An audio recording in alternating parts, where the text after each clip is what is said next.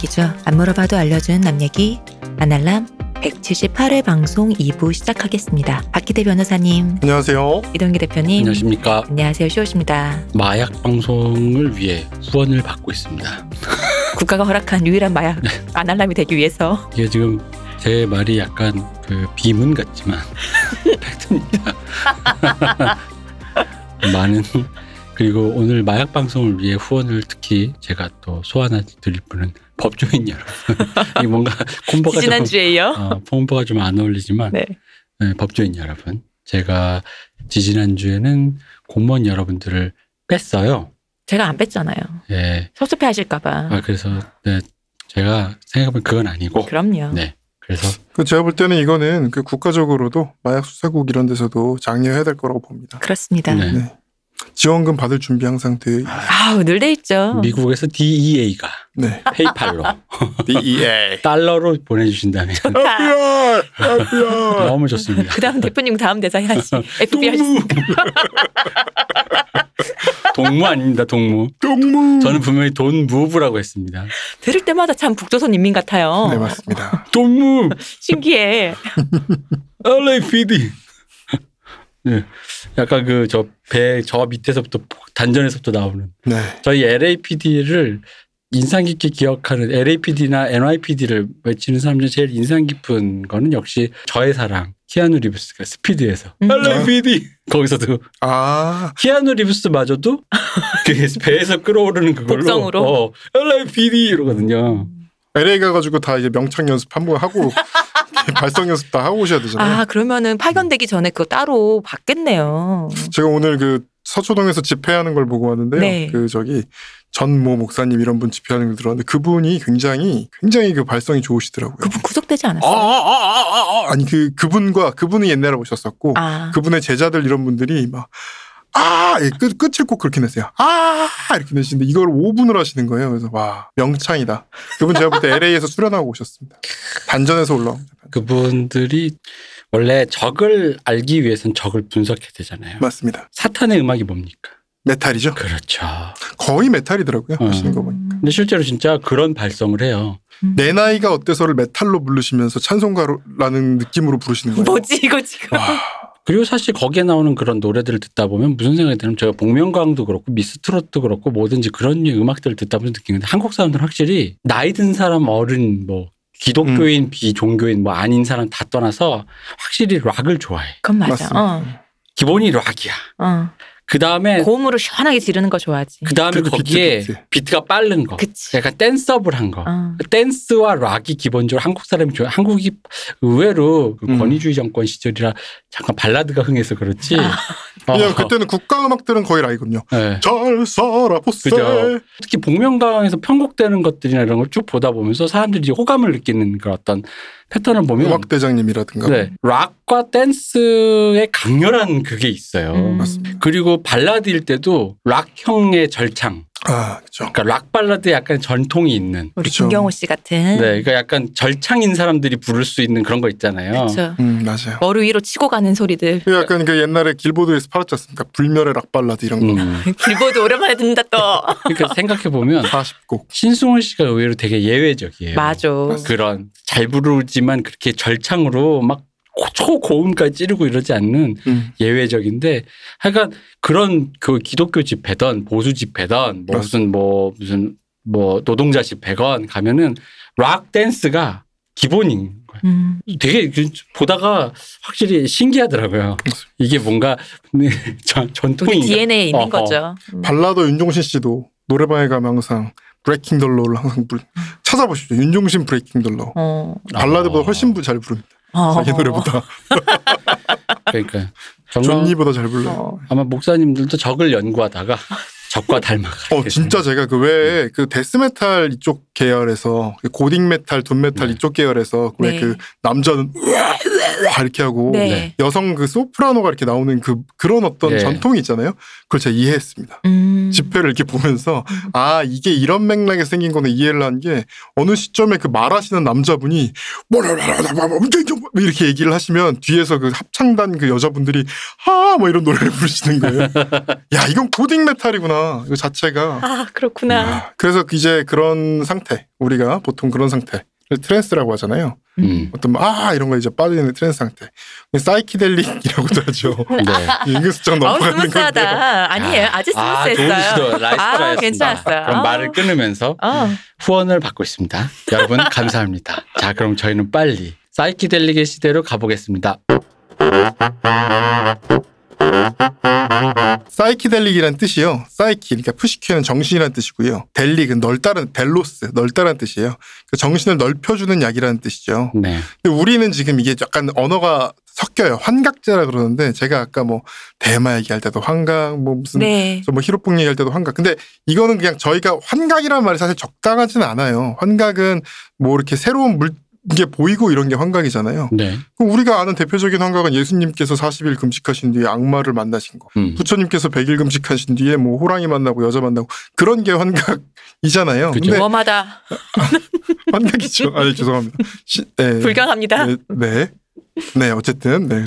근데 이게 환각이라는 말을 되게 이렇게 막 섞어서 쓰는 거예요. 그만큼 우리나, 음, 우리 네. 언어가 어떤 마약이나 어떤 그런 걸 표현하기에 다양하지 않네요. 그런 거에 다양하지 않아요. 그 무슨 색깔이나 욕이나 이런 건 다양한데 지금 이런 쪽은 이게 별로 다양하지가 않습니다. 푸르딩딩이란 말이 있지만 황가가각 뭐 이런 말은 없잖아요. 어쨌든 그래서 이런 건데, 그러니까 환각을 보는 거는 우리가 이게 사이키델릭 만 있는 건 아니에요. 여러 가지가 있습니다. 아까 지금 얘기한 것처럼 굶으면 환각을 봐요. 아 그래요. 예, 그래요? 굶으면? 굶으면 환각을 볼 수 있어요. 아, 그렇지. 막 굶으니까 막 다 먹는 걸로 보이고.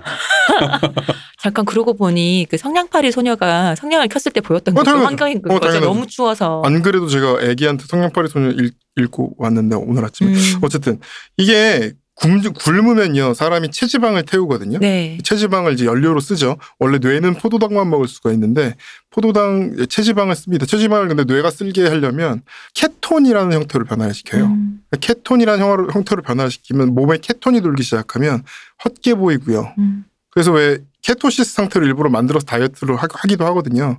근데 이제 간질 발작하는 환자들 같은 경우는 네. 케톤이 뭐 뇌에 돌게 되면 간질 발작을 안 하기도 합니다. 어. 그래서 이제 예수님이 간질 환자 고치실 때 이건 금식으로 고칠 수 있다 이러거든요. 음. 실제로도 금식으로 고칠 수 있는 간질을 음. 그러니까 이게 사람이 굶고 케톤이 돌면 막 안 보이던 게 보이고 새로운 환각이 보이기도 하고 이런 일들이 벌어, 벌어져요. 그리고 또 두 번째 호흡 곤란. 음. 이제 숨만 많이 참아도 환각을 보곤 해요. 음. 오. 그죠 숨을 많이 쉬면 거의 이제 막 숨이 넘어지는 넘어가는 상태 이렇게 산소 뇌의 산소 부족증 상태에서 막 환각을 보기도 하거든요. 그러니까 이런 건 사이키델릭은 이런 얘기는 아닙니다. 이런 얘기는 아니고 또 그러면 이제 환각제 그러면 여러분 제일 많이 생각하신 게 뭡니까? 본드, 본드. 본드죠. 네. 그 본드는 그 환각 성분이 있을까요, 없을까요? 사실 그것도 뭐 해본 적이 없으니까. 본드가 그래서 하는 거고 기분 좋아지고 그래서 하는 거 아니었어요? 그러니까 본드를 분다고 하는데 네. 냄새가 좋아서. 제가 초등학교 때 본드 부는 게 뭘까 하고 이렇게 풍선처럼 불어봤는데 아무렇지도 않더라고요. 근데 보통 이렇게 뭐 비닐봉지 이런 데다가 네. 넣고 숨을 쉬잖아요. 맞아요. 근데 이게 그러면 본드가 과연 정말 환각제 성분이 있나? 있으면 이렇게 막 왜 파나? 근데 이유가 환각제 성분이 톨루엔이라는 게 있어요. 음. 근데 톨루엔, 뭐 신나 이런 이제 유기용매예요. 한마디로 뭔가 물질을 녹입니다. 네. 그냥 녹여요. 음. 뭘로 뇌를 녹입니다. 아 이게 그 수사가 아니라 진짜 녹는 진짜로. 거예요. 어. 이게 마이엘린, 미엘린이라고 하는 게 있어요. 이 미엘린이라는 게 뇌세포를 연결시키는 거예요. 음. 그 그런 단백질로 된 보호막이에요.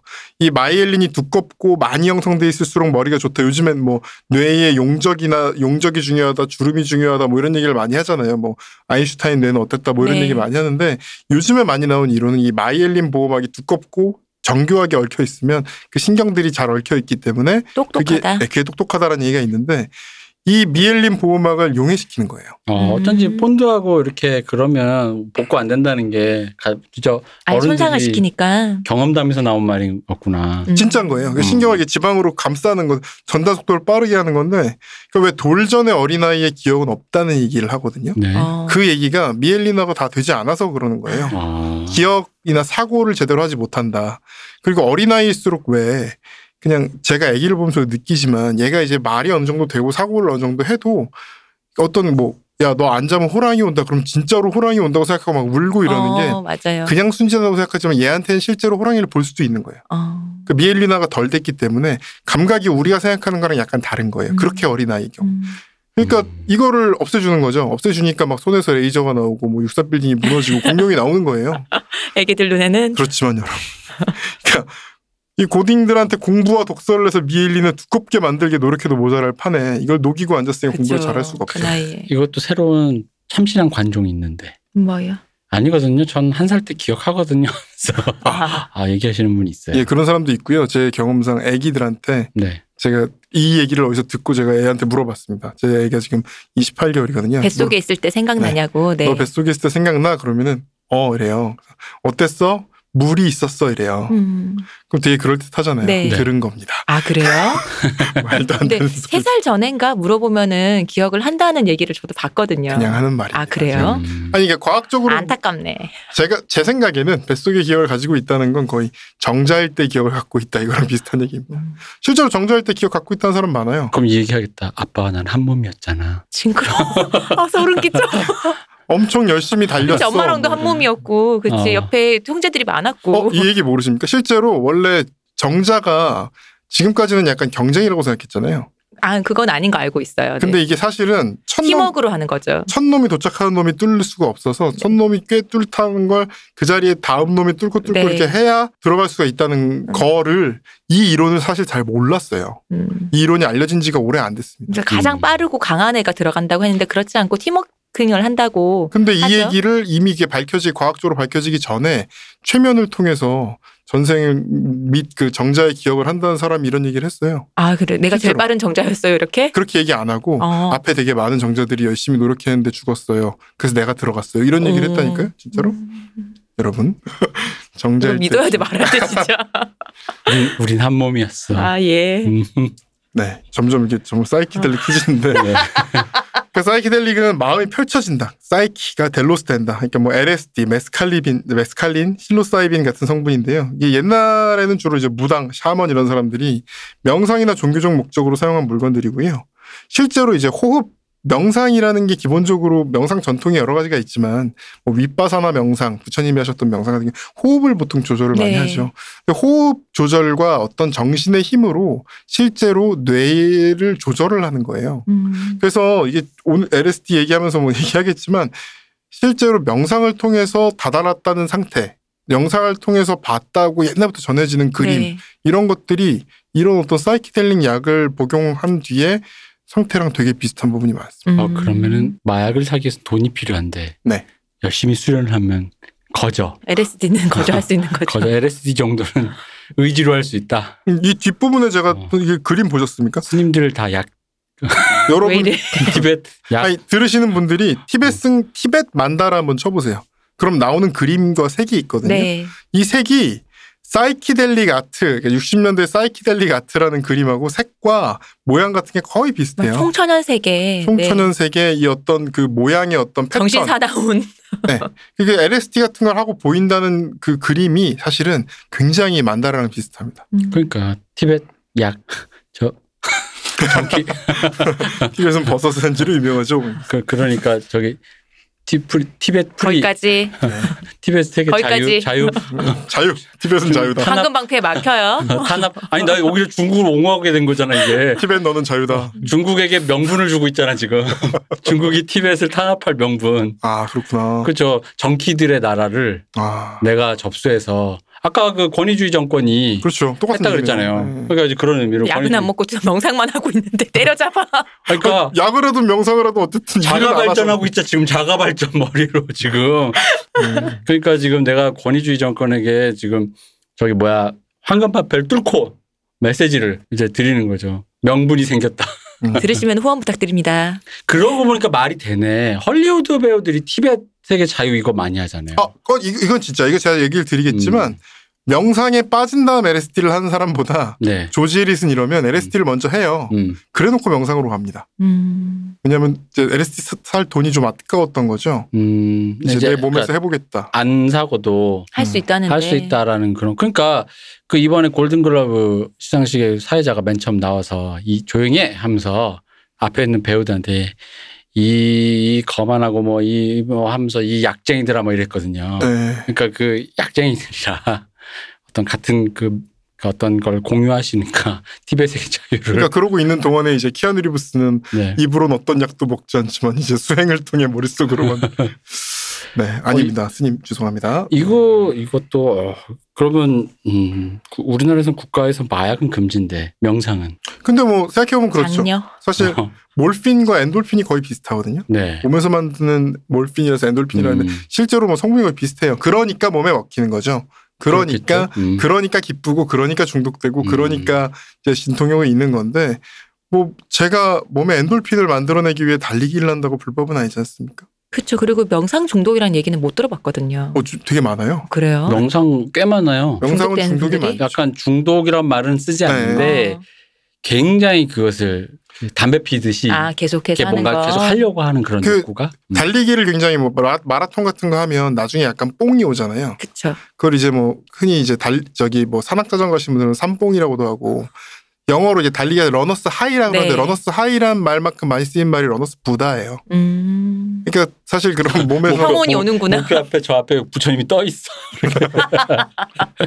이 얘기하면 또 근데 제가 옛날에 10km 달리 제가 다- 마라톤 그 춘천 마라톤 그 풀코스도 완주한 적이 있고 하는데 우와, 네. 예전에 그 10km를 맨 처음에 이제 준비를 할 때 너무 빡세게 준비를 한 거예요. 음. 10km 할때 그렇게 열심히 준비할 필요가 없었는데 사실 너무 빡세게 준비를 해서 다이어트와 함께 했어요. 네. 그래서 한 9kg가 빠졌습니다. 준비하는 동안에 음. 한 물론 뭐 제 몸무게에서 9kg 빠져봐야 뭐, 뭐 태평양에서 물 한 바가지 떠내는 거랑 비슷하겠지만 어쨌든 그런데 그 당시에 제가 약간 굶고 이러니까 10kg 달리 마지막에 약간 환청이 들리더라고요. 오, 약간 어 진짜요? 너는 누구냐 이러더라고. 나는 누구냐? 너는 누구냐 그 이- 그. 노래 아니에요? 나는 너는? 누구냐. 달리는데 저기 멀리 어디 이렇게 뻥튀기 팔던 트럭에서 흘러나온 소리인데 그거 이 땅에 태어나. 어 그런 거 아니에요?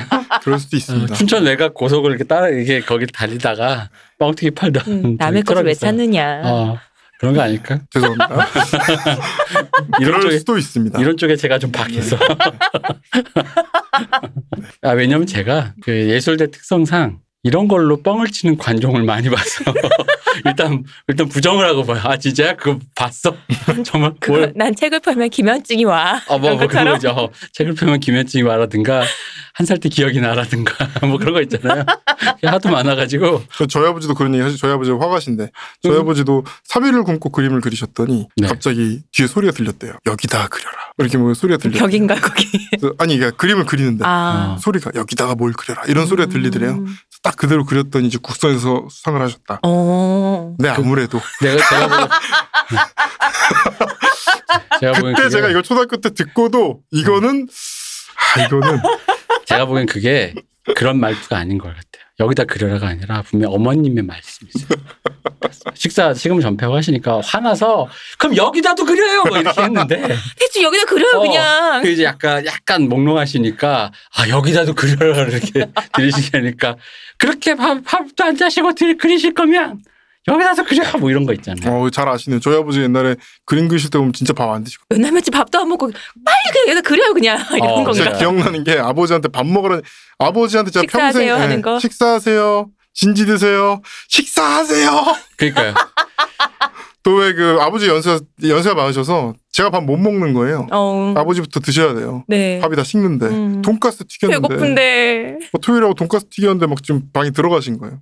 계속 똑같은 그림만 그리고 있는데 계속 선만 그리고 있는데 파란색 선만 그리고 있는데 아 식사하세요. 그랬더니 그러니까 제가 사실 이런 거에는 되게 박하게 왜 방송하러 온 사람을 불효자를 만들고 그러세요?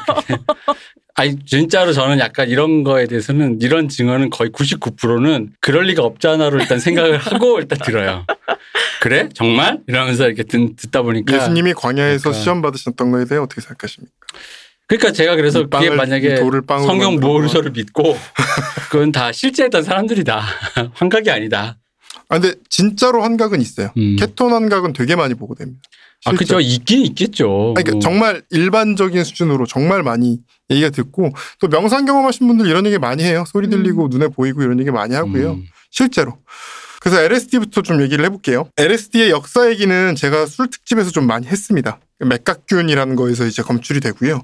이 맥각균이라는 건 호밀에서 나는 곰팡이 같은 거예요. 근데 이제 이 맥각 ergot이라고 하는데 이 맥, 그러니까 호밀이 습한 환경에 있으면 맥각 곰팡이가 피는 거죠. 근데 이거를 먹으면 두 가지 단점이 있습니다. 이게 잘못 먹게 되면, 그러니까 맥각이 있는 줄도 모르고 호밀이라고 생각을 하고 빵을 만들어 먹었는데 맥각을 먹게 되면은 여기 다양한 알칼로이드들이 있는데 제일 이게 성 안토니의 불이라 그래서요. 손발이 사지가 썩는 경우들이 있어요. 음. 그래서 음. 여러분 그 아실지 모르겠는데 피터 브리겔이라는 화가가 있습니다. 네. 혹시 아십니까? 모르 중세 굉장히 유명한 화가인데요. 피터 브리길 그림이 멀리서 보면 되게 평화로운 농촌 풍경인데 가까이 가서 보면 다 장애인이고 다 막 술 취했고 여자 때리고 막 다 이런 이- 그 음. 그림이 그러니까 멀리 볼 때랑 가까이 볼 때 다르다 이런 얘기로 많이 인용이 돼요. 멀리 봐야 예쁘다. 네, 정말로 음. 멀리 봐야 사랑스럽다. 음. 너도 그래. 너도 그렇다. 가까이 가지 마시고. 관계하지, 싶- 관계하고 싶지 않다. 음. 뭐 이런 거죠. 그래서 그 그런 그림으로 유명한 화가 그림이 있는데 거기 보면 장애인들이 하나같이 바- 다리가 있긴 있는데 목발 같은 거 짚고 있고 막 이렇게 기는데 손발이 기고 이런 사람들이 대부분 그 당시에는 워낙 이 주식이잖아요. 밀과 호밀이 주식이잖아요. 특히 네. 농촌 밀 같은 경우는 좀 부자들이 먹는 하는 거고 이제 호밀빵. 네 호밀을 많이 먹죠. 먹는데 이 호밀에 맥각이 많이 생겨서 이 병이 너무 일반적이었다. 음. 근데 이 맥각의 부작용 중에 하나가 손발이 썩는 건 이제 최악인 거고요. 부작용 중에 하나가 막 환각을 보고 막 뛰어내리고 막 날뛰고 춤추고 이런 환- 이런 부작용이 있는 거예요. 음. 이걸 보면 사람들이 첫 번째 이렇게 생각하는 사람들이 있습니다. 이건 뭘까? 어, 신의 저주일까? 이런 음. 생각하는 사람이 있고 두 번째 이 야, 이런 걸 막기 위해 어떻게 될까? 이런 사람이 있습니다. 음. 이런 사람은 주로 이제 과학자, 정치가가 되죠. 세 번째 어떤 사람이 있냐면 야, 요 환각만 잘 빼낼 순 없을까? 음. 라고 생각하는 사람들이 옛날부터 있었습니다. 음. 이렇게 생각했던 사람들이 마녀죠, 마녀. 그러니까 음. 마녀에 대해 여러 가지 설이 있는데 그 중에 유력한 설 중에 하나예요. 저번에 우리 얘기하셨죠. 그래서 이 맥각이라는 게 실제로 맥각 곰팡이가 LSD의 주성분입니다. 그래서 당시에도 이미 마녀들이 이렇게 뭐 마녀들이 늪지대에 거주하고 큰 솥에 뭔가 여러 풀을 넣어서 하루 종일 끓이고 피부는 일그러져 있고 등은 굽어 있고 손발 중에 하나 이런 게 없어요. 막 음. 손가락 없고 그리고 마법 빗자루 사용하죠. 그러니까 그리고 당시에 지금도 여러분 뭐 이렇게 마- 맨드레이크 뭐 이런 거 한번 네. 쳐보세요. 그러면은 그 이렇게 우리는 그게 실존하는 풀인 줄도 모르고 이런 마녀들 뭐 이런 걸로 나오거든요. 근데 이런 게 사실 LSD, 뭐 약간의 메스칼린, 실로사이빈 이런 환각 성분들이 들어있는 풀이에요. 그러니까 이런 걸로 약을 만들어서 이거를 이제 뭐 점막, 질점막이나 항문점막, 뭐 겨드랑이 이런 데 바르기 위해 빗자루를 사용했던 거. 이런 사람들이 이제 마녀들이거든요. 그래서 이제 마녀 사냥이 일부는 향정신성 의약품 단속의 성격이 있었다고 말씀을 드린 네. 거고요. 음. 그래서 뭐 평생 마을을 벗어날 수 없는 사람들이 환경물질을 통해서 탈출을 꿈꾸는 일이 발생한 게 그렇게 이상한 일은 아니죠. 음. 그럼 또 반대로 아까 얘기했듯이 국가 입장에서는 애들이 좀 농사를 잘 짓고 일을 열심히 해야 되는데 자꾸 이렇게 환각 상태에 막 trance 상태에 빠지고 막 모여가지고 막 고딕 메탈 하고 막 이런 거 별로 안 좋아할 거 아닙니까? 그래서 이제 단속을 했던 성격이 있었던 거죠. 이 현대적으로는 이 스위스의 알, 알버트 호프만 박사라는 사람이 아주 유명한 사람. 1938년 4월 19일. 우리한테는 4.19는 4.19지만 이 junkie들한테는 Bicycle Day라 그래서 기념일입니다. 기념. 음. 왜 Bicycle Day냐? 이 사람이 처음으로 이 스위스의 알버트 호프만 박사가 이걸 합성을 하거든요. 처음으로 합성을 하고 자기가 자기 한번 먹어봐요. 그리고 자전거를 타고 집에 가는 길에 조금 이제 시간이 걸리지 않습니까? 약이라는 네. 게 먹고 나서 자전거를 타는 길에 환각을 본 겁니다. 음. 어지러 그 제가 수기를 봤는데 어지럽고 불안하고 웃고 싶은 욕구가 생겼다가 눈앞에 있는 얼굴이 빛의 가면으로 보인다. 뭐그 이런 식으로 막 나의 자아가 공간의 어딘가로 떠오르고 죽은 내 몸이 소파에 누운 것이 보였다. 유체 유체 이탈이죠. 이탈. 네. 그러니까 이런 경험을 하신 겁니다. 이분이 유체 이탈과 뭐 세- 아, 눈앞의 것들이 막 일그러지고 소리가 들 소리가 보이고. 보이고 뭐 빛이 들리고 네. 이런 경험을 하게 된 거예요.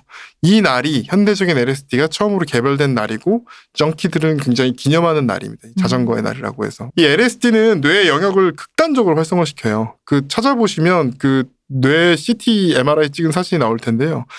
뇌가 갑자기 활성화돼요. 그래서 이게 그러다 보니까 지각 전반이 합쳐지고 시간 공간의 개념을 막 초월하게 되고 날고 자기가 자기를 보고 문제는 이 상태에서 창의력이 또 극단적으로 향상이 돼요. 음. 그래서 이 고도로 숙련된 명상가들이 하는 말이랑 사실 굉장히 비슷합니다. 음. 숙련된 명상가들이 하는 이 얘기가 LSD 체험에서 하는 얘기랑 비슷한 거예요. 명상을 통해 시간이 의미 없고 나와 남의 경계가 별로 없고 그러니까 너와 내가 하나가 돼야지. 아 그렇게 두 분 사랑 응원합니다. 저, 저 보고 얘기하시면 네.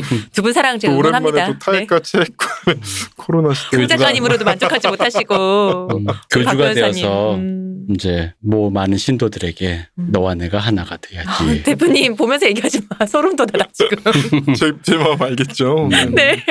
그러니까 좀 이게 좀 그런 상태라면서요. 그러니까 이 깨달음에 대한 묘사. 너 하나가 하나가 되는 것도 의미가 없어요. 이미 하나예요. 음. 우리는 모두 이미 다 하나 연결되어 있고. 모두 각자이면서 모두 하나이고? 공즉시색 색즉시고 내, 내 계산과 다른데. 응? 이런 묘사를 LSD 사용자들이 많이 얘기를 합니다. 특히 이제 신기한 게 만다라 있잖아요. 네. 만다라라는 게 그 만이란 마크로도 표시되지만 그림들을 그리죠. 근데 이제 티베트 불교에서 만다라 그린 그림들을 보면 아까 말씀드렸지만 그 색깔과 모양이 LSD 했던 사람들이 봤다고 그려놓은 거랑 거의 비슷합니다. 음. 그래서 이거는 그런 얘기를 하는 학자들이 많아요. 명상이라는 게 호흡이나 어떤 방법을 통해 뇌신경을 조절해서 그 뇌 상태를 만드는 거예요. 뇌파 네. 상태를. 그러면 LSD도 이런 경험과 비슷한 경험을 하는 거라는 거죠. 음. 근데 여기까지만 들어보면 최고 아닙니까? 이거 모두가 권장해야 될 거 아닙니까? 이거 왜 금지합니까? 명상을 그래서 명상을 하면 되는 그러니까 거죠. 자가 발전하라는 어. 자가 발전 그 어쨌든 안전하다고 지금 돼 있는 거잖아요. 음. 근데 이게 문제가 몇 가지가 있어요. LSD 문제가 있습니다. 첫 번째는 LSD의 경험이 어떤 사람한테는 굉장히 그러니까 good trip이라 그래요. trip이라 음. 그러거든요. LSD 경험이. LSD는 사, 상, 이 중독성이 굉장히 적습니다. 의존성이 거의 없다시피 해요. 오. 네, 그러니까 정신적인 의존이 되는 사람은 있지만 약리적으로 중독성과 해악성은 거의 없다시피 합니다. 음. LSD 먹고 몸이 나빠졌던 사람도 거의 없어요. 그렇지만 LSD를 먹고 이상해진 사람들이 되게 많아요, 실제로. 그렇죠. 그래서 LSD의 문제는 뭐냐면 첫 번째는 유쾌한 감각뿐이 아니라 막 불쾌한 감각도 있는 거예요. 실제로 뭐 이 비틀즈 얘기 들어보면 뭐 처음에 신시아가 존 레논의 원래 아내가 신시아였나요? 네. 음. 이 신시아가 뭐 치과 의사가 악마로 보이고 자기를 잡으러 온다고 생각하고 음. 뭐존 레논은 울고 그 패티 보이드 예전에 네. 나왔죠. 이 패티 보이드 같은 경우는 막 자동차에서 내려서 주동 주변의 자동차 창문을 막 모두 뜯어내려고 그랬고 막 음. 이랬다는 거예요. 음. 그러니까 이게 bad trip인 거죠. 음. 나쁜 경험을 할 수도 있어요. 이게 첫 번째 문제고 두 번째 이제 플래시백이라 그래서 한 번만 했는데 계속 그 뇌의 구조가 약간 변화를 해서 그 뒤로는 안 해도 약간 그 상태가 되는 거예요. 음. 어, 자가 발전. 약간 영구적으로 영구적으로 뇌 자체가 약간 변하는 거예요. 이 LSD를 해서 경험했다는 것 중에 제일 흔한 얘기가 뭐냐면 그 왜 눈을 어릴 때 많이 해보셨을 거예요. 눈을 안구를 꾹 누르면 이렇게 왜 흰색 까만색 흰색 까만색 이렇게 눈에 보이는 거 아십니까? 아, 예, 그렇죠. 반짝반짝하고. 약간 음. 우주처럼 보이는 네. 거 있잖아요. 네네네. 그 막 별 보인다 그러면 네네. 음. 그런 상태를 많이 보고 해요. 그래서 눈앞에 사물이 보이는데 눈앞에 사물이 그 베르세르크 그, 그 베르세르크 만화 혹시 보신 분 있으면 모르겠는데 네. 그왜 이렇게 고드 핸드라 그래서 그 신들이 나타날 때막 음. 시공이 변하면서 그런 모습들이 음. LSD 아트에서 영향을 받은 거예요. 음. 그 LSD 아트라 그래서 그런 종류의 아- 그 미술품들에서 영향을 받아서 그린 그림을 그린 건데요. 그런 식의 경험을 많이 한다고 하는데 이거를 한 번씩 그러는 거예요. 음. 안 했는데 음. 내가 옛날에 뭐 10년 전에 했는데 갑자기 운전하고 있는데 눈앞이 그렇게 된 거예요. 고드 핸드가 갑자기. 그러면 운전하다가 서야 되죠. 그렇죠. 그럼 사고지. 그럴 수도 있다는 네. 거예요. 그게 이제 근데 이게 지극히 낮다고 하지만 거의 1%. 음. 낮진 않네요. 생각보다 100명 중에 한 명이라는 그러니까 얘기인데. 많이 경험했던 사람일수록 이런 음. 증상을 많이 겪는다고 하더라고요. 스티브 잡스가 이랬다는 얘기도 있어요. 네, 그래서. oh my oh my god 그렇다면. 네, 마지막에. 그렇습니다. 그래서 이거를 종합적으로 봤을 땐 뭐냐면 이게 스님들 뭐 얘기 이런 거 보면 명상으로 이연 자기가 스스로 이제 마음을 다 갈고 자- 닦은 상태에서 명상 어떤 그 기술과 그 어떤 그 전해져 내려오는 그런 걸 학습을 통해서 충분히 자기 어떤 수준이 근기가 음. 높아진 상태에서 이런 경험을 해야 bad trip도 안 하고 음. 플래시백도 안 겪고 망상에 안 빠질 텐데 음. 그런 어떤 충분한 준비가 안 된 사람이 약물로 갑자기 뇌를 이렇게 활성화시켜 버리면 정말 이상해질 수 있다는 거죠. 음. 이상해진 사람이 많아요, 실제로. 이 아사하라 쇼코 옴진리교 교주. 음. 이 사람이 이 사람은 실제로 명상도 많이 했죠. 명상도 많이 했고 뭐 달라이라마도 만나고 이랬던 사람인데 이 사람은 LSD를 상시 사용했다고 하거든요. 음. 그래서 그때 망상에 빠지기 시작했단 말이 많아요. 그리고 뭐 저번에도 뭐 가끔 얘기하시지만 맨슨 패밀리 네. 음. 마릴린 맨슨 말고요. 찰스 맨슨. 그러니까 LSD 그 패밀리들이 LSD 과용한 상태에서 막 비틀즈 노래 속에 뭐 Helter Skelter 이게 그냥 노래 제목이 아니라 이건 전쟁이란 뜻이다. 음. 뭐 흑백 전쟁이 일어난다. 뭐 이런 걸 믿고 이제 로만 폴란스키 아내를 이제 죽이게 된 거잖아요. 그러니까 이런 식으로 망상에 빠지는 사람들이 있습니다. 그래서 어쨌든 뭐 결론 이렇게 내면 이상하지만 LSD는 그런 식으로 뇌를 활성화시키는 약물로서 그렇게 위험하지는 않지만 명상으로 그 단계에 들어가는 게 더 좋은 것 같다 아무래도. 음. 그러니까 명상이란 결국은 그러니까 자, 스스로 굳이 돈을 안 쓰고도 내 몸에서 무한히 자가 발전도 할 수 있으며 나쁜 경험을 하지 않게끔 자기가 이렇게 수련할 수 있는 단계인 거잖아요. 네네. 몸 중에서도 뇌를 내가 컨트롤하는 건 가장 최고 단계일 거니까요. 음, 거기까지 간다는 얘기니까. 그래서 아까 대표님 말씀하신 것처럼 비틀즈 멤버들이 LSD를 경험을 하고 나서 뒤에 명상으로 빠지는 건 이런 걸 겁니다. 네. 제 생각엔 이거예요. bad trip을 안 하고 good trip 내 어떤 수준과 수련을 하기 위해서는 명상을 해야겠다. 이러면서 이제 Lucy in the Sky in the Diamond가 LSD거든요. Lucy in the 이 가사 보시면 딱 LSD 얘기예요. 뭐 오렌지 나무와 마몰레빛 하늘, 뭐 만화경 같은 눈을 가진 소녀, 뭐 이런 게 전형적인. 무서워. 근데 이게 전형적인 LSD 무서워. 트립인데 이런 거 했던 사람이 조지 해리슨이 몇년 뒤에는 하레 크리슈나 하레 크리슈나 하게 되는 그쵸. 거거든요. 네. 그래서 이 LSD가 결국은 이게 발견이 되고 이게 이제 60년대, 50년대부터 거의 이게 시작되는데 히피즘과 이제 대한 문화의 음, 시대가 열립니다. 맞아. 비틀즈를 생각해 보면 되게 독특해요. 네. 비틀즈의 시작은 모드족입니다. 음. 네. 그 오토바이 타고 딱정벌레 음. 머리하고 고급 양복 입고 그 딱 떨어지는 양복 입고 노래하는 이게 모드족인데 이 모드족이 나중에 hard mod가 되고 스킨헤드로 넘어가는 그 문화거든요. 근데 그쪽으로 안 넘어가고 모드였던 사람들이 갑자기 수염을 기르기 시작하고 갑자기 막 이상한 막 그지 같은 옷을 입기 시작하면서 히피가 됩니다. 그러니까 모드족의 핵심은 암페타민이에요. 모드족을 구성하는 건 뭐냐? 그럼 딱정벌레 머리 양복보다 오히려 더 중요한 건 베스파 오토바이 그리고 암페타민입니다. 항상 그런 이렇게 암페타민 지난 시간에 얘기 드렸죠. 항상 긴장되고 각성된 상태로 있는 거예요. 근데 이걸 버리고 LSD가 주는 어떤 종교적 체험의 세, 세계로 넘어가게 되는 거예요. 이게 근데 그때 그게 유행이었어요. 그 그러니까 모두족일 때는 사실 비트즈가 가장 유행의 선봉에 있는 사람들이니까 그쵸. 그 네. 모두족이었지만 이제 또 그 인도나 이쪽 구루 문화 이런 게 들어오면 히피 히피와 함께 그런 게 들어오면서 또 그 힙스터로서 또 선봉으로 가야 하니까 음, 음, 그쪽으로 넘어간 게 아닌가 싶거든요. 사실. 그 60년대 대한 문화라는 거 있잖아요.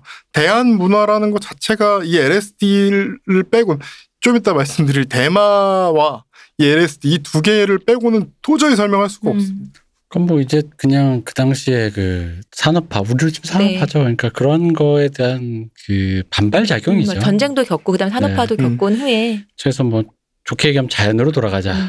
이런 것도 있고 뭐 이제 그런 류의 그러니까 뭔가 삶 삶이나 영성이나 이제 그런 거 그러니까 발전이라든가 근대라는 거 음. 같이 해서 이제 인간, 자연 뭐 이제 그 발전보다는 나의 삶 자체 뭐 이제 그런 거에 들어가다 보면 이제 근데 찾는데 전형적으로 이제 오리엔탈리즘이랑 섞이면서 여기에 진짜 현자가 있었네 약간 음. 요런 요런 포커스가 되면서 물담배 하고 뭐 이렇게 뭐 하고 뭐 하다 보니까 이제 그런 인도 뭐 이런 거 이제 음. 빠지게 된 거죠. 네. 근데 그 당시에 사실 재밌는 게, 그러니까 그 당시를 다루는 문화, 그래서 이게 LSD가 생각보다 뭔가 어쨌든 좋은 경험을 하신 분에게는 되게 좋고, 네. 또 그것 때문에 왜 좋은 경험이라는 게 중요한 게 뭐냐면, 제가 예를 들어 아까 전 bad trip 말고 조- good trip이라고 해서 좋은, 그러니까 재밌는 무슨 영화 한 편 보듯이 재밌는 경험을 했다로 끝나는 게 아니라 그 재밌는 경험 자체가 어떤 일종의 체험적인 거잖아요. 네. 그러니까 무슨 재밌는 영화를 봤다 수준이 아니라 뭔가 약간 좀 과격하게 얘기하면 나의 영성을 좀 자극한 그래서 흔히 말하는 게 그런 거죠. 네. 내가 살고 있는 이 세계가 내가 보이는 게 전부가 아닌 걸 음. 깨달았다 이런 거죠. 그래서 그런 류의 것들이 많다 보니까 히피 세대 물론 이제 그 문화의 그 대부분의 그 권력을 쥐었던 사람들이 히피 세대다 보니 음. 우리를 좀 우리는 이제 386 세대가 이제 문화의 이제 어떤 그런 헤게몬을 쥐고 있다고 친다면 그 당시 이제 미국이나 영미권 유럽에서도 이제 헤게몬을 준 사람이 68 세대다 보니까 뭐 다분히 그렇게 그렸을 것 같긴 한데 어쨌든 그럼에도 불구하고 왜 본인들이 마약 끊고 어른이 되었음에도 불구하고 그 당시를 보통 우리나라 같으면 만약에 젊었을 때 대마를 좀 했지만 그래도 우리가 만약에 예를 들어 민주화 세대가 만약 그랬다 치면 그랬다 치면 그 부분은 보통 우리나라 정서상 탈색하잖아요. 그렇죠. 네. 음. 근데 이제 대놓고 그 부분들에 대한 얘기를 하는 걸 보면은 그것이 약간 그 영적인 저 뭐 추측입니다만 그런 걸 한다고 느껴지는 게 예를 들어 그러니까 일단 대놓고 많이 나오잖아요. 엄청 음. 많이 나오죠. Breaking the Bad 같은 류의 그런 거에서는 굉장히 그 어둡고 암울한 그런 범죄 영역 그리고 헤로인 나오면 그냥 이제 곧 가시겠구나 이런 식이지만 LSD 나오는 거는 굉장히 그런 아름답거나 좋았던 청춘의 한 자락 같은 그런 걸로 그리는 게 되게 많아요. 나쁘게 묘사해봐야 Forrest Gump. 그렇죠. 어. 근데 그것도 그것조차도 뭐 그냥 그 그때 애들이 좀 그랬다 정도지 그거 갖고 그러니까 이거 마약왕에서 나오는 것처럼. 그쵸. 마약왕의 그 자기 그 송강호 동생이 막 그렇게 인생 음. 파탄 나는 것처럼 그렇게 그리지는 않거든요. 특히 비근한 예로 Taking Woodstock 네. 이안 감독님의 그 제가 이 영화를 진짜 좋아하는데 음. 전 이안 감독 영화 중에 이 영화가 제일 좋아요. 음. 그 마지막에 그 주인공이 그 주인공이 굉장히 답답한 상태거든요. 그 농, 어, 꿈이 있었지만 그냥 시골에 돌아와서 그렇게 엄마 하고 있는 그 시골 농장 그 뭐야 마- 여관 그 모텔 이거 운영하면서 그래도 뭐라도 해보겠다고 하다 보니 우드스탁을 열게 된 얘기인데 분명히 이 사람이 성소수자인데 그래서 그런 자기의 마음의 답답함과 울분과 그런 것들 시골에 또 박혀 있어야 돼. 네. 그것들이 마지막에 아버지가 마지막 날인가 음. 너도 가서 보고 와 해가지고 그 무대 여기 자기는 계속 허드렛 일 하잖아요 손님이 많아지니까 근데 가서 마지막에 가서 그 무대에 딱 들어갔을 때 친구 거기 히피 친구가 너도 이거 해보면서 LSD인지 버섯인지 알 수 없는 뭔가를 뭐 줘요 거의 갔다 오시면 예. 되죠. 뭐. 예. 그걸 먹고 거- 환각을 보거든요. 그 뭐야 무대가 하나의 빛이 중심이 돼서 거기서부터 이제 블랙홀처럼 막확 음. 은하계가 돼버리는 그 아름다운 CG가 나오는데 그 순간에 이렇게 막 진짜 뭔가를 본 것처럼 우는데 그게 되게 너무 잘 찍었어. 너무 잘 음. 찍어가지고 저도 그거를 영화로 보면서 울었거든요. 음. 너무 감동적이어가지고 뭔가 그 이 사람의 그 억눌린 게 해방되는 걸 느끼는데 그 그렇게 되게 좀 긍정적인 묘사가 좀 있어요. 그 뭐 근래 스티브 잡스만 해도 그런 얘기를 했잖아요. 음. 어, LSD의 그 경험은 어떤 거하고 바꿀 수가 없다. 막 직원한테도 그런 거 제일 물- 음. 면접 때 물어봤다고. 그래서 거기서도 보면 그렇기 때문에 얘가 그걸 통해서 자기 삶의 용기를 얻고 다른 무언가가 될 수 있는 계기를 만든다, 분기점을 만든다라는 식으로 묘사가 돼 있거든요. 네네. 그러니까 이게 왜 이 얘기를 드리냐면 마약 얘기를 이제 함에 있어서 그런 게 있는 거죠. 우리 저번 시간에도 비슷한 얘기 했지만 그 아까 환각이라든가 그런 걸 다루는 표현이 적다라는 것처럼 음. 마약하면 일단 두 가지. 마약은 일단 나쁜 거. 음. 그럼에도 불구하고 뭐 저쪽 놈들이 뭐 하는 건 뭐 그건 남 얘기. 음, 음. 그러니까 비틀즈의 음악을 들으시면서 비틀즈 동호회 나가는 중년이 음. 그 YG 젊 요즘 젊은 애들이 마약을 한다라는 거에 대노한다라는 게 저는 사실 약간 그게 웃긴 얘기죠. 사실. 약간 그게 감각적으로 이상하죠. 솔직히 아이러니죠. 어딘가 예. 이상하죠. 어딘가 좀 안 맞는다는 얘기인 거예요. 왜냐면 나한테 부적 예를 들어 우리나라에서 살인이 안 되면 그 저기 뭐야 아무리 내가 무슨 알라 아크바르라고 해도 살인하면 안 되죠. 그렇죠. 예. 근데 뭐 그건 너희 얘기고라는 식으로 하는 거는 좀 나이브한 얘기인데 그러니까 이제 그게 제 생각에는 거 어딘가가 이상하다는 얘기인 거고 우리가 은연중에 외국 영화라고 해서 즐겁게 봤던 것들이 대부분 그런 것들을 수로하면서 봤던 게 음, 많거든요. 그런 코케인 하는 것부터 시작해서 그런 게 많아요. 재밌게 본 게. 그러다 보니까 테이킹 우즈스탁은 저는 보고 너무 감동받았거든요. 음. 진짜 보고 울었으니까. 그 주인공이 그 보면서 눈물 흘릴 때 저도 막 따라 울었거든요. 너무 감동적이어가지고. 근데 그 이 부분에 대한 의식차가 좀, 그러니까 뭐랄까, 제 생각에는 through한다고 해야 되나? 음, 음, 맞아요. 그냥. 약간 뭐 그냥 뭐, 뭐 미국 애들은 뭐. 어, 원래 뭐- 저렇겠거니. 뭐, 어. 뭐 하나 보지 뭐. 음. 우리도 왜 그러잖아. 왜 옛날에 스티브 잡스 한 번 확 떴을 때 네. 스티브 잡스처럼 애- 아이 키우기 막 이런 책도 나오고 그랬잖아요. 스티브 잡스가 젊을 때 어떻게 살았는지 생각해 보시면 어. 그 사람은 일단 뭐 1년을 안 씻었대요. 일단 스티브 잡스 과일만 먹고 살고. 스티브 잡스는 애를 키우려면 일단 남의 호적에 일단 애를 일단 일단 네, 그렇죠. 보내야죠. 어. 음. 그리고 이제 뭐 친구도 좀 등쳐 먹어야 되고 아. 히피로 살아야 되고 LSD도 해야 되고 과일만 먹고 비건을 넘어서 fruitarian. 그러니까 비건과 fruitarian의 차이 아시죠? 아 그래요? 비건은 네.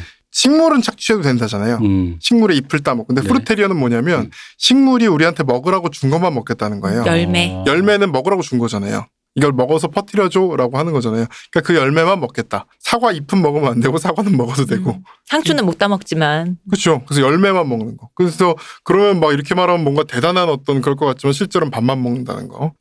그렇죠. 아니 그러면 우리 이거 뭐지 저거 이거 그거 히토류지 토류? 어 그 아니 그러니까 아이폰이나 아이폰, 아이패드 네, 히토류요. 이런데 그 들어간 예, 예. 칩들에 들어간 네. 히토류 네 네. 그러니까 그냥 그런 거나 먹지 그 생물이 아니 희토류를 먹는다고요? 아니 결국은 그냥 아니 어차피 내가 보기에는 아무 의미 없는 소리라서 어. 그러니까 그 fruitarian이라서 나는 안 씻어도 된다 이랬던 음. 사람이거든요. 아, 그러니까 fruitarian이 좋아서 과일이 좋아 과일만 먹겠다도 아니고 거기에 어떤 로직을 들어가는 순간 약간 어딘가 이상해. 예, 어딘가 좀 이상해지니까요. 그래서 제 생각에 그런 거예요. 그러니까 스티브 잡스처럼 아이를 키우기라고 한다는 게 그게 뭐 잘못됐다 잘못됐다 이런 얘기 하려는 게 아니라 우리가 뭔가 외국 어떤 거에서 그 타이 지역의 문화에 대해서 쓰루하는 지점이 바로 여기라는 거예요. 맞습니다. 성취만 보고 사실 네. 과정을 음. 생각하지 않는다는 거니까요. 엄청나게 굉장히 그러니까 모른 척하고 지나가는 부분이고 굉장히 이중잣대를 가지고 있는 지점도 이건 거예요. 맞습니다. 그러니까 제가 저는 기타 좋아하니까 기타리스트들의 거의 숭배 대상이 우리 지미. 핸드릭스. 지미 핸드릭스는 뭐 거의 성배지.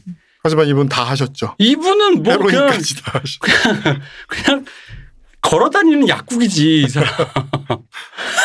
이 사람. 근데 거기서 약을 먹고 막 그런 멋있는 거 했는데 듣다 보면 그런 생각도 제정신을 치는 느낌이 아니에요. 네 맞습니다. 재즈 좋아하시는 분들이 우리 두둥실 나와서 했지만 재즈 좋아하시는 분들 재즈 거의 다 약쟁이들인데 음. 그러니까 거기서 이제 그게 애써 그분 분들을 자꾸 쓰루 한단 말이에요 얘기하면서 음. 그러면서 마약은 안 좋으니까 어 저거 박범 저 마약했네 음. 누구 뭐 누구 어떤 뭐 가수 탤런트 마약했네라는 게은뭐 연예인 마약 뭐 이런데 그게 마약이 좋다 안 좋다의 문제가 아니라 일단 요거부터 좀 우리가 그렇죠. 네 그리고 제가 이 마약집에서 사실 제일 하고 싶었던 얘기 중에 하나가 마약도 다 똑같은 마약이 아니에요. 그렇죠 비난의 정도가 다 달라져야 되고요. 처벌의 정도가 당연히 다릅니다. 이미. 그래서 저희가 저번 저저번 회차부터 음. 오늘까지 여러 마약들을 지금 종류를 얘기를 했잖아요. 그쵸. 그 이유가 지금 그거잖아요. 어, 하나로 퉁쳐질 수 있는 게 아니라는 얘기를 하고 싶어서. 어, 왜냐면 두둥실은 비레반스에겐 한없이 관대하단 말이죠. 그렇죠. 근데 또 어떤 사람은 아이돌을 싫어하는 어떤 사람은 분명히 지드래곤이나 원래 지드래곤을 싫어했는데 음. 잘 걸렸어 이거 봐 이럴 줄 알았어라는. 그러니까요. 근데 지드래곤의 대마와 빌리 할러데이의 헤로인은 레벨이 다른데 음. 근데 빌리 할러데이 우리가 방송하면서 분명히 그 부분에 대해서는 에이, 뭐 그냥 그러, 그러셨나 보다 하고 하면서 네. 빌리 할러데이 참 좋아 이렇게 through가 된단 말이에요 음. 자연스럽게 그러니까요. 음. 이게 또 제가 히피가 없어졌냐? 히피는 없어지지 않았습니다. 히피는 지금도 있어요. 우리가 그럼요. 잘 아는 이름으로 있습니다. 실리콘밸리예요. 음. 네. 우리가 실리콘밸리를 지금 재현을 하겠다고 우리가 뭐 이렇게 국가 클러스터를 만들고 산업 공단을 만든다 그래서 그걸 따라할 수가 없습니다. 중국이 아니 실리콘밸리라는 거에 애초에 뭐 미국 국가가 투자했던 것도 아니에요. 그렇죠. 그런데 이 실리콘밸리의 핵심과 정신은 히피에 있습니다. 그 포레스트 검프에서 그 제니죠. 네. 제니가 어디 사는지 아십니까? 그 왜 버스를 타고 가거든요. 그왜 네. 검프랑 이렇게 키스를 한 다음에 그 히피 버스 그 왜 그 폭스바겐 그 아, 미니 네, 버스를 타고 맞아요. 가는 그 앞에 어디로 가는지 써 있습니다. 음. 뭐라고 써 있게요? 버클리. 음. 그러니까 그 샌프란시스코와 버, 버클리 그 그쪽 동네가 히피의 성지였던 거예요. 음, 그죠 그죠 히피의 성지였고 지금 실리콘밸리가 샌프란시스코에 있는 이유는 딱 그거 하나입니다. 그 뭐 실리콘밸리에서 애플의 스티브 잡스 지금 뭐 계속 얘기했죠. 뭐 오라클, 오라클 썬 마이크론 시스템에서 여기에 래리 엘리슨 히피 출신의 오리엔탈리즘 빠졌죠. 그리고 뭐 이 사람은 근데 좀 재밌어요. 이 사람은 되게 또 오리엔탈리즘 짱이라 이 사람 보트가 두 대인데 한대 음. 이름이 라이징 선이고 한 대 이름이 무사시입니다. 무사시. 굉장히 여기서 네가 왜 나와? 피상적으로 이해하고 계신 느낌이. 어, 여기서 이게 왜 나오지? 제일 재밌게 읽은 책이 미야모토 무사시의 그 음. 오륜서 뭐 이러신 분이고 이런 분들이 아메리칸 사무라이 이런 영화 만들고 그치. 그런 데다 투자하는 그- 거라고 맞아. 요즘엔 좀 알려졌어요. 근데 몇 년 전만 해도 사람 잘 몰랐는데 버닝맨이라는 페스티벌이 있습니다. 음. 들어보셨습니까? 아니, 아니요? 버닝썬은 알아도 네.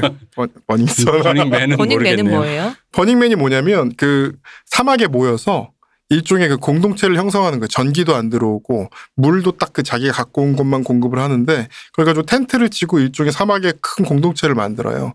그리고 거기서 이제 뭐 작품들을 막 만들고 마약 같은 건 굉장히 많이 합니다. 음. 그 상태에서 굉장히 자유로운 옛날의 우드스탁 같은 거예요. 음. 정말 우드스탁의 그 공 뭐 화장실도 제대로 안 돼 있고 물 다 막 홍수돼 있고 뭐 네. 이런 그 현상을 약간 재현을 하는 거예요. 음. 그래놓고 뭐왜 버닝맨이냐면 자기들이 작품들을 막 예술 작품 만들고 막그 차를 꾸미고 막 그러거든요.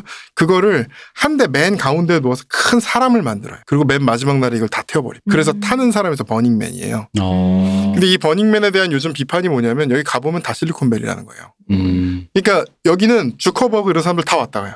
거의 매년 뭐, 뭐 구글이 만든 이 양반들은 사실은 뭐 세르게이 브린 이런 사람들은 사실은 이건 기기잖아요. 이 음. 양반들은 히피가 못 됐던 사람이잖아요. 더 나중 세대잖아요. 네. 그리고 히피를 제대로 경험해 본 적이 없는 사람들인데도 실리콘밸리 문화가 히피의 문화에 비친 게 너무 크기 때문에 그 사람들도 와서 뭐 주커버그 뭐 이런 뭐 세르게이 브린 이런 사람들 와가지고 차 하나 만들어요. 구글 차 하나 만들고 뭐 페이스북 차 하나 만들어서 음. 자기들이 해놓고 타는 거 보고 자기들은 이제 비행기 타고 날아가는 거죠. 음. 그러니까 실리콘밸리를 동경하고 IT를 동경하고 어떤 그 성취를 동경하면서 히피즘이나 특히 여기랑 제일 밀접하게 경- 연관되는 LSD와 대마 이런 그 시대적 맥락들을 그 함께 가는 것들 줄 일부 뭐 내가 먼 보고 싶은 것만 보기 시작하면 사실은 우리는 아무것도 이해할 수 없어요. 제가 사실 비틀즈 세대라기보다는 오- 저는 이제 젊었을 때 오히려 비틀즈 그 뒤에 세대인 뭐 레드 제플린이라든가 음, 음.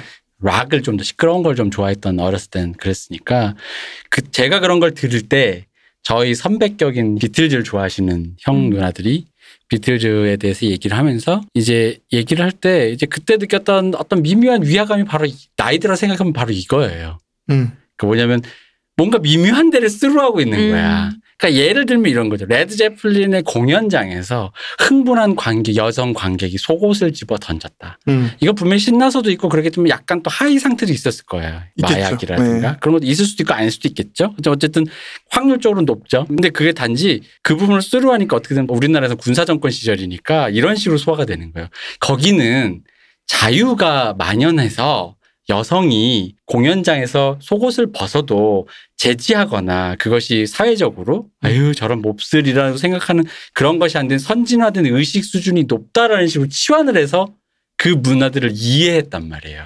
근데 이제 뭐 클리프 리처드 왔을 때 우리나라 여성이 뭐 그쵸. 팬티 벗었다고 막 난리가 나고 그래서 타락했다. 그러니까 타, 그럴 때 그러니까 이게 마약도 이런 식으로 싸잡아서 하니까 모든 것이 그- 그러니까 여기서 나오는 질문이 그렇다고 해서 뭐 마약을 해도 된다 하라 이런 얘기가 아니라 그러니까 우리가 분명히 보고 싶은 건 보고 있다라는 거죠. 그것을 그리고 나머지 아니다라는 거 분명히 존재함에도 불구하고 그거를 타락의 영역으로 일단 집어넣으니까 그래서 레드 제플린이나 뭐 그런 공연장에서 막 꺅 소리 지르는 그런 여성들이나 그런 뭐 공연장에서 그런 자유로운 막 해방의 공간이니까. 어, 해봐. 그렇죠. 그러니까 자유롭고 의식 수준이 높다라고 음. 생각을 하는 거죠. 저는 사실 이거의 후세대의 결과물이 뭐냐고 보냐면 우리나라에서 거의 최초일 거예요. 서태지 팬클럽이 네. 네. 욕을 먹을까 봐 빠순이라고 욕먹고 그러니까 모여서 뭔가 하고 나서 가면 굉장히 깨끗하게 치우고 아, 되게 모범적으로 뭔가 하려고 우리나라 음, 음, 팬문화 음, 그리고 그게 이제 이후에 2002년 월드컵 때 가면은 음. 사람들이 시위하고 가면 다 되게 치우고 가잖아요. 음. 근데 그 의식이 뭐 나쁘다 얘기가 아니라 이게 근본적으로 그 근원이 나는 거기서부터 약간 흘러 들어온 게 아닌가라는 생각이 드는 거예요.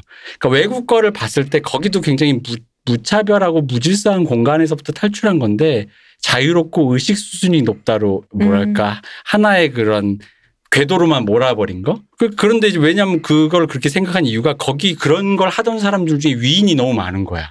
서구에는. 그렇죠. 뭐 스티브 잡스도 그렇고 68세대의 뭐 수많은 예술가들 그렇지 뭐. 그리고 이게 예술만뿐이 아니라 이게 흔히 나오는 얘기죠. 이 DNA 나선 구조 네. 발견한 게 왓슨과 크릭인데요. 이 사람들이 이 나선 구조라는 게 생각해 보면 우리가 일반적으로 생각하기 좀 힘든 얘기예요. 음, 이거를 당시에 되게 많은 사람들이 경쟁했거든요. 네. 근데 이 사람들 왓슨과 크릭이 이중 나선 구조를 밝혀낸 게 LSD를 취하고 환상을 본 거예요. 딱 그렇게 환상처럼 음. 생겼죠. 잘 생각해 보시면 그런 식으로 생겼잖아요. 그 사이키델릭 글자 쓰던 그런 식으로 생겼잖아요. 네. 이거를 본 상태로 한 거예요.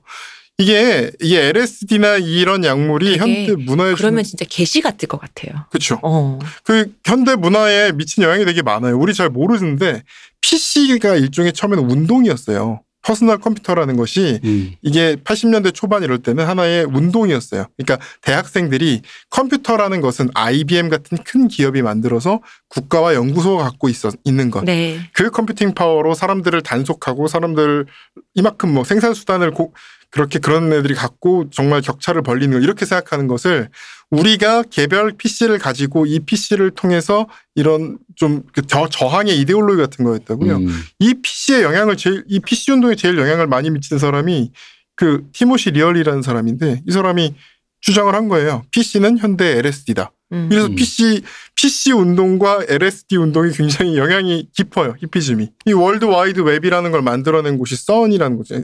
CERN이라는 연구소. 이 입자가 섞이는 걸로 유명한 네. 연구. 네. 입자가 이 연구소의 초기 이 멤버들은 대부분 LSD 사용자의 그 인도빠였어요. 음. 그 연구소 앞에 보면 그 댄싱 시바라 그래서 시바상 큰게 있습니다. 이걸 보고 기독교인들이 야 이거 모든 걸 파괴하려는 것인가 보다.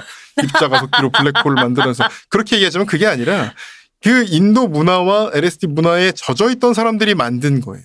그리고 그 사람들이 월드 그 WWW 인터넷. 이거를 그 인터넷의 진료와 재료들은 사실 뭐 그 군사망 이런 걸로 다 있었던 것을 이런 운동을 생각했던 사람들 반문화 운동, 히피 운동 이런 걸 생각했던 사람들의 발상으로 만들어낸 것이 우리가 살고 있는 PC와 그 스마트 기기와 인터넷의 세계입니다. 이때까지 말씀하신 LSD에 대한 그 환각작용을 생각해 보면 너무 딱 맞아 떨어져요. 그렇죠. 모든 네. 것이 연결 넓어지고 공간 시공간이 달라지면서 확장되고 음. 음, 그딱 딱 그러네요. 그러니까 우리는 사실 그거를 어떻게 이해하는 거냐면 이런 거죠. 그러니까 만약 스티브 잡스가 LSD를 했다 그래도 LSD와의 효과와 그런 것이 어떤 일종의 뭐 예를 들어 명상 효과가 있고 음. 거기서도 오는 우연히 발생한 어떤 좋은 것이 뭔가 영감과 자극을 주도 이렇게 넣는 게 아니라 마치 이런 거죠.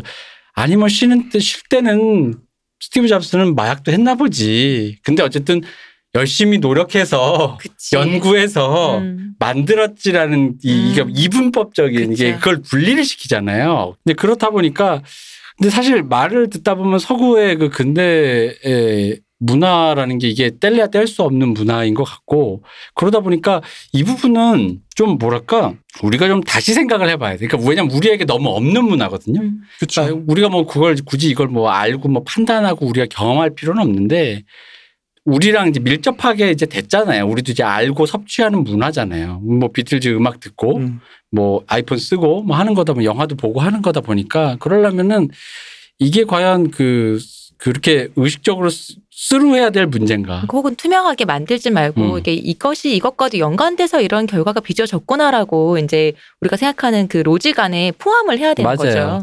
근데 제- 제가 이거를 처음 생각했을 때 되게 신기한 게 생각보다 되게 정교하게 짜여져 있어요. 이 프레임이. 음. 그러니까 스루하는 프레임이. 음. 맞아요. 되게 저기 자, 저도 모르게 음, 맞아요. 나도 모르게 되게 정교. 그러니까 다 성공하는 사람 다 노력해서 하는 건 맞고 나머지 여가 시간에 아버지들 왜 우리 술 문화 시간에 아버지들 퇴근하고 술 드시는 것처럼 음. LSD를 하신 거야.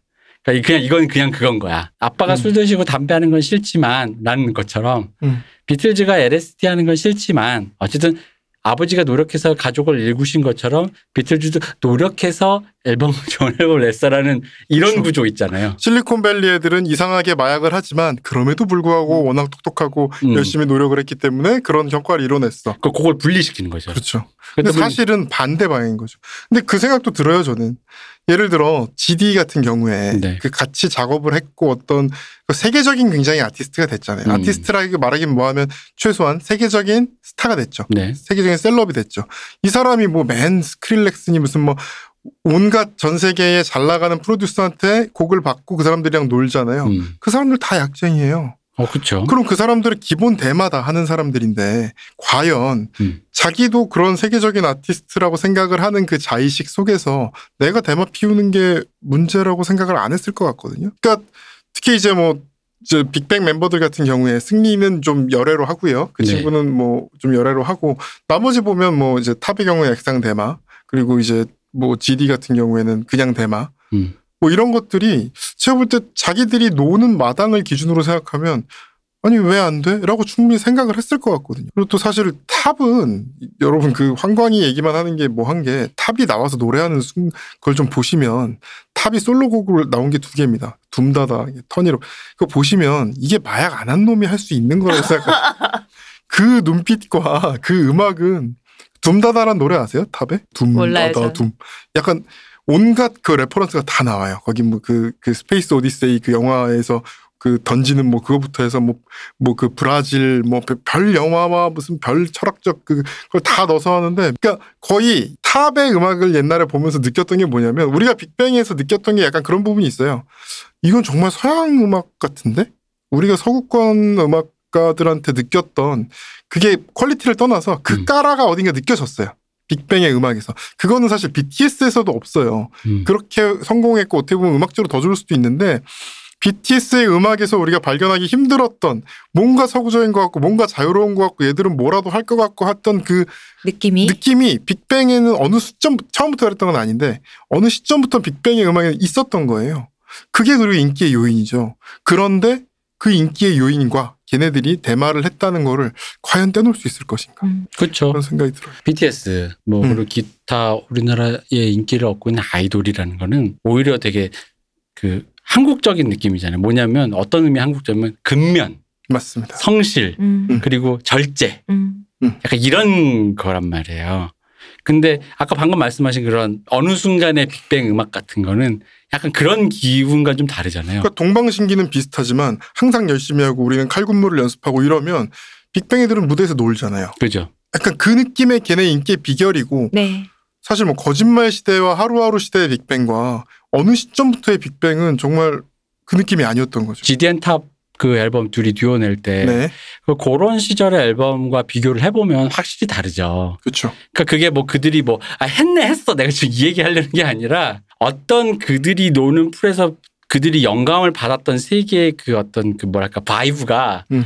그런 어떤 뉘앙스 음악적 뉘앙스 예술적 뉘앙스가 그런 세계가 있는데 그게 제 생각에 한국에선 거의 허용이 안 되거나 그런 분위기를 접하기 힘든 게 있어요. 음. 그러니까 되게 재밌는 게 한국과 일본이 재밌잖아요. 그래서 약간 같은 락 메탈을 해도 자유와 그게 아니라 절도와 절제와 음, 그 수련 음. 맞습니다. 이런 쪽으로 가잖아요. 그래서 약간 저쪽 애들이 그 되게 재밌는 게 예전에 그 미국 밴드랑 일본 밴드랑 같이 재즈 밴드 음. 공연하는 걸 본 적이 있는데 아, 그렇죠. 카시오페아 같은 뭐 그런 거죠. 보면 일본 밴드를 보면은 칼박이에요. 음. 정말 칼같이 맞춰 진짜. 이게 정말 이렇게까지 칼일 수가 있는데 미국 팀을 나오면은 되게 느슨해요. 음, 음, 가- 연주를 잘하는 건 둘 다 달인이 맞는데 음. 포플레이와 카시오페아의 차이죠. 그죠. 비슷한 듯한데 엄청 다르잖아요. 느슨하고 근데 이게 엄청 여유가 있어요. 음, 탄 맞아, 느낌은 맞아. 없고 근데 그거는 이쪽의 어떤 그런 느낌적 느낌의 분위기인 네. 거고 근데 이거는 내가 저걸 지향한다고 되는 거 아니고 약간 저런 물에 좀 젖어 있어야 되는 음. 판인 건데 그것도 자기 지향성인데 보면 그냥 확실히 그런 게 있어요. 그래서 뭐 속주 기타리스트가 산에 들어가서 3개월 만에 뭐 속주 기타리스트가 되었다 이런 것처럼 한국의 아이돌 보면 뭐 제가 지금 좋아하는 아이즈원이 이번에 컴백했는데 이번 아이즈원 안무가 진짜 어렵더라고요. 너무. 그래. 엄청 엄청 격렬하더라고요. 근데 보면서 뭘 느꼈냐면 방금 말한 그 요소를 다 느낀 거예요. 맞아요. 수련. 어, 엄격, 절제, 근면 뭐 이런 거 있잖아요. 뭐 명상 수준이죠. 어, 맞아요. 약간 왜냐면 보셨을 거야. 무대 그러니까 무대에서 기백을 느끼는 거예요. 음. 결기를 느끼는 거예요. 오히려 음. 다른 느낌 있잖아. 내가 왜 외국 뮤지션에게는 결기를 느낀 적은 별로 없거든요. 아 근데 진짜 이번에 저도 보니까 무슨 뭐 무사신 줄 알았어요. 사무라이인 줄 알았어요. 네. 이번이 우리의 마지막일 수 있다. 맞아. 무슨 블랙스완. 무슨 화양연화 이런 것처럼 무슨 아니 무대에서 약간 나만 그런가 해서 댓글을 좀 봤어요 유튜브도 애들이 네. 다 똑같은 소리예요 왜 결기가 느껴지는 것 같다고 근데 제가 좋아했던 어렸을 때 영미권의 음악에서 결기를 느낀 적은 별로 없어요 맞아요. 오히려 그분들이 내가 결기를 느낄 때 예를 들어 뭐 오늘 밤새서라도 내일 공부해야 돼 할 때 그러지 않아도 돼 약간 이런 쪽이었거든요 그래가지고 아, 그 보면 근데 그게 왜 이거가 뭐가 좀 다를까? 근데 그게 예전에는 그냥 한국과 뭐 아시아와 미국의 차인가 이런 뭐 서양의 차인가 그거 이전에 거기에 이제 그것부터 있겠지만 바로 이 마약에 대한 부분에 대한 서구의 문화적인 음. 그리고 근대의 문화적인 습속이 이게 차이가 있다라는 생각이 든 거예요. 맞습니다. 우리 뭐 미드 영화 보면은 너무 흔하잖아요, 사실. 네. 뭐 연예인 얘기 나오는 거는 뭐 파티 굉장히 많이 하는데 일상이잖아요. 그죠. 어, 너무너무 쉬우니까. 그래서 결국은 그러니까 저희가 뭐 하고 싶은 최종 질문으로 들어가야 돼요. 마약이 나쁜 거냐? 그 마약 법철학적으로 생각을 했을 때 마약이 나쁜 거냐? 과연 마약을 비난할 수가 있는 거냐? 이 논의로 결국은 들어가야 되고요. 그러니까 LSD가 저는 그래요. 그러니까 LSD가 어떤 서구의 어떤 근대 문화의 어떤 그 굉장히 자양분이었다라는 사실을 모르 겨- 그것에 대한 그 토대를 공유하지 않는 동양인이 이해할 수는 없지만 음. 그런 게 있다라는 거를 전제로 한 상태에서 뭐 그런 문화를 좋아하시는 분들 음. 뭐 내가 뭐 좀 깊숙이 그런 소설이나 책이나 혹은 그들의 뭐 사회 시스템을 보는 사회학자든 간에 뭐든 간에 거기에 대한 부분들이 조금 저는 들어가야 된다고 보는 편이거든요. 그리고 또 LSD가 이런 측면이 있어요. 지금 계속 얘기를 했지만 LSD랑 명상이나 이런 게 연결이 된다고 했잖아요. 네. 그러니까 어떻게 보면 공맹의 도를 모르고 어떤 부처의 도를 모르던 불시의 도를 모르던 서양인들이 굉장히 급속도로 어떤 그런 것을 받아들인 결과인 거예요. 정확히 말하면은 우리가 생각하는 동양이라기보다는 인도적인 어떤 그런 문화를 영적인 체험들. 네, 영적인 체험을 어떻게 보면 인스턴트로 한 거죠. 네. 아, 외계 기술 이런 느낌. 그러니까 라멘이 아니라 그제 음. 우리나 일본은 야, 라멘이라는 음식이 있고 이거를 컵라면이 있는 건데 우리는 애초에 처음부터 라멘이 들어온 상태가 아니라 컵라면으로. 어, 네. 컵라면으로 이제 처음에 경험을 하는 거잖아요. 삼양라면으로 그 삼양 사장님이 가가지고 무릎 꿇고 달라 그래가지고 네. 하신 거잖아요. 그런 것처럼 얘네들은 명상과 어떤 체계적인 철학적 기반으로 들어간 게 아니라 애초에 처음부터 인스턴트로 동양 문화를 경험을 한 거예요. 음. 그러니까 이건 어떻게 보면 두 개가 합쳐진 거죠.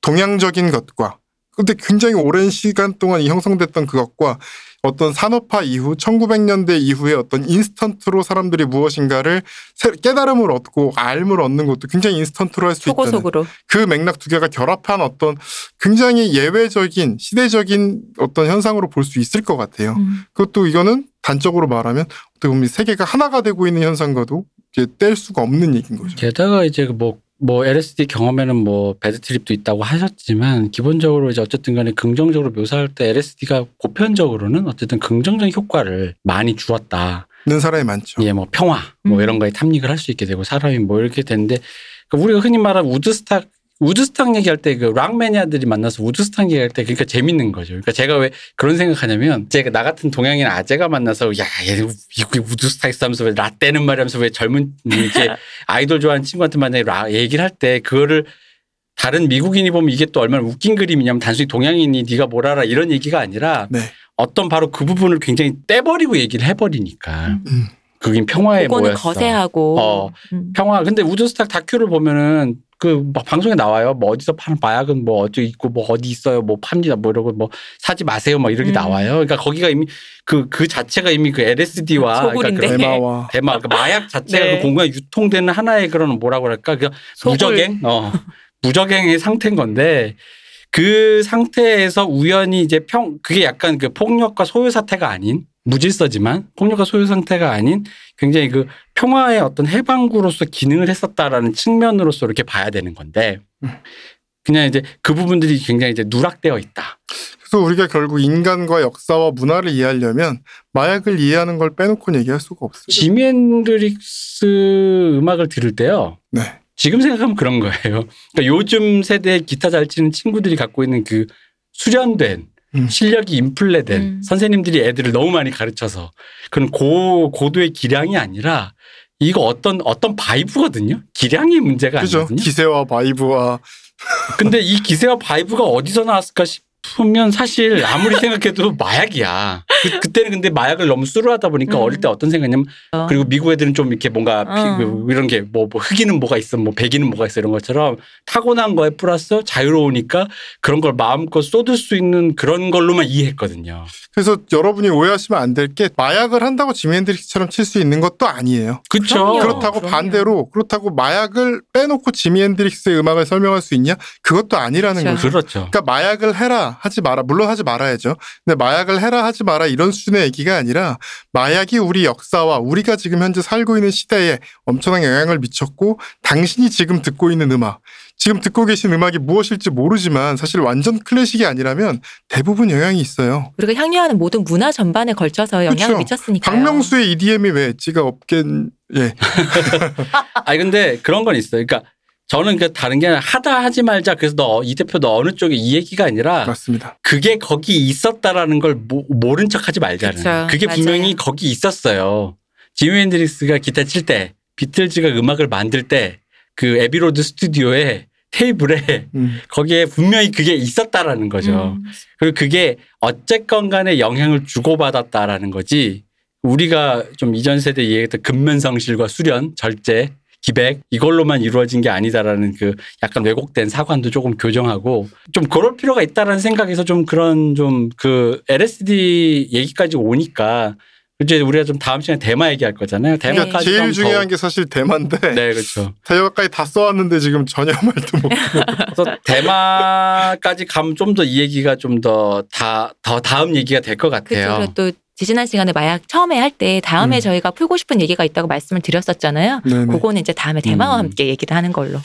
오늘은 또 이렇게 네. 시간이 또 다 돼서 네 그렇습니다. 네. 또 급합니다 저희 빨리 나가야 돼요. 네. 그래서 어쨌든 뭐 음악 들으시는 분들은 그 음악뿐 아니라 음. 뭐 영화나 드라마도요. 그죠. 아 근데 영화나 이런 게 이제 이제 워낙 그 이게 음악이 짧고 순간적으로 에너지를 해서 뭔가 결과물을 도출해내기가 제일 쉽거든요. 그러니까 영화나 드라마나 이런 것에 그 안에 들어가 있는 그 얘기들 그쵸. 있잖아요. 근데 그거를 저들은 저랬나 보다가 음. 아니라 그게 저렇게 해서 문화에 영향을 끼쳤구나라고 이제 생각해 볼 만하다는 거죠. 저는 그렇죠. 대마 얘기할 때는 뭐 LSD 할 때는 별로 얘기 안 했는데 미술 얘기도 좀 해보겠습니다. 네. 네, 알겠습니다. 그렇습니다.